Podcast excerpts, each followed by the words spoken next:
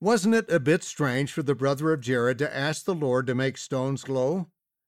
First of all, the brother of Jared prayed in faith, believing that he would receive according to his desires. Ether chapter 3 verse 2. This means that he trusted that with God nothing shall be impossible. Luke chapter 1 verse 37. And the Lord honored his faithful request. Secondly, the brother of Jared may have been following an earlier example, Noah's Ark.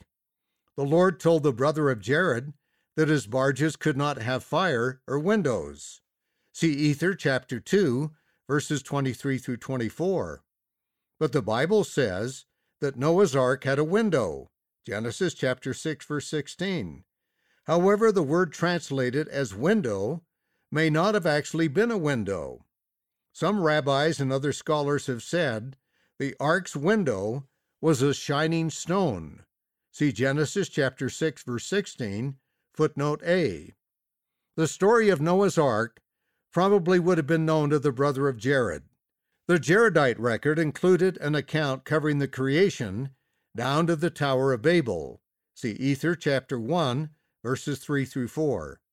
So the brother of Jared's request may not have been all that unusual. What do you think?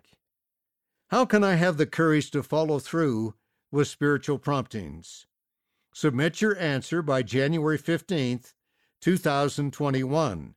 Go to newera.churchofjesuschrist.org.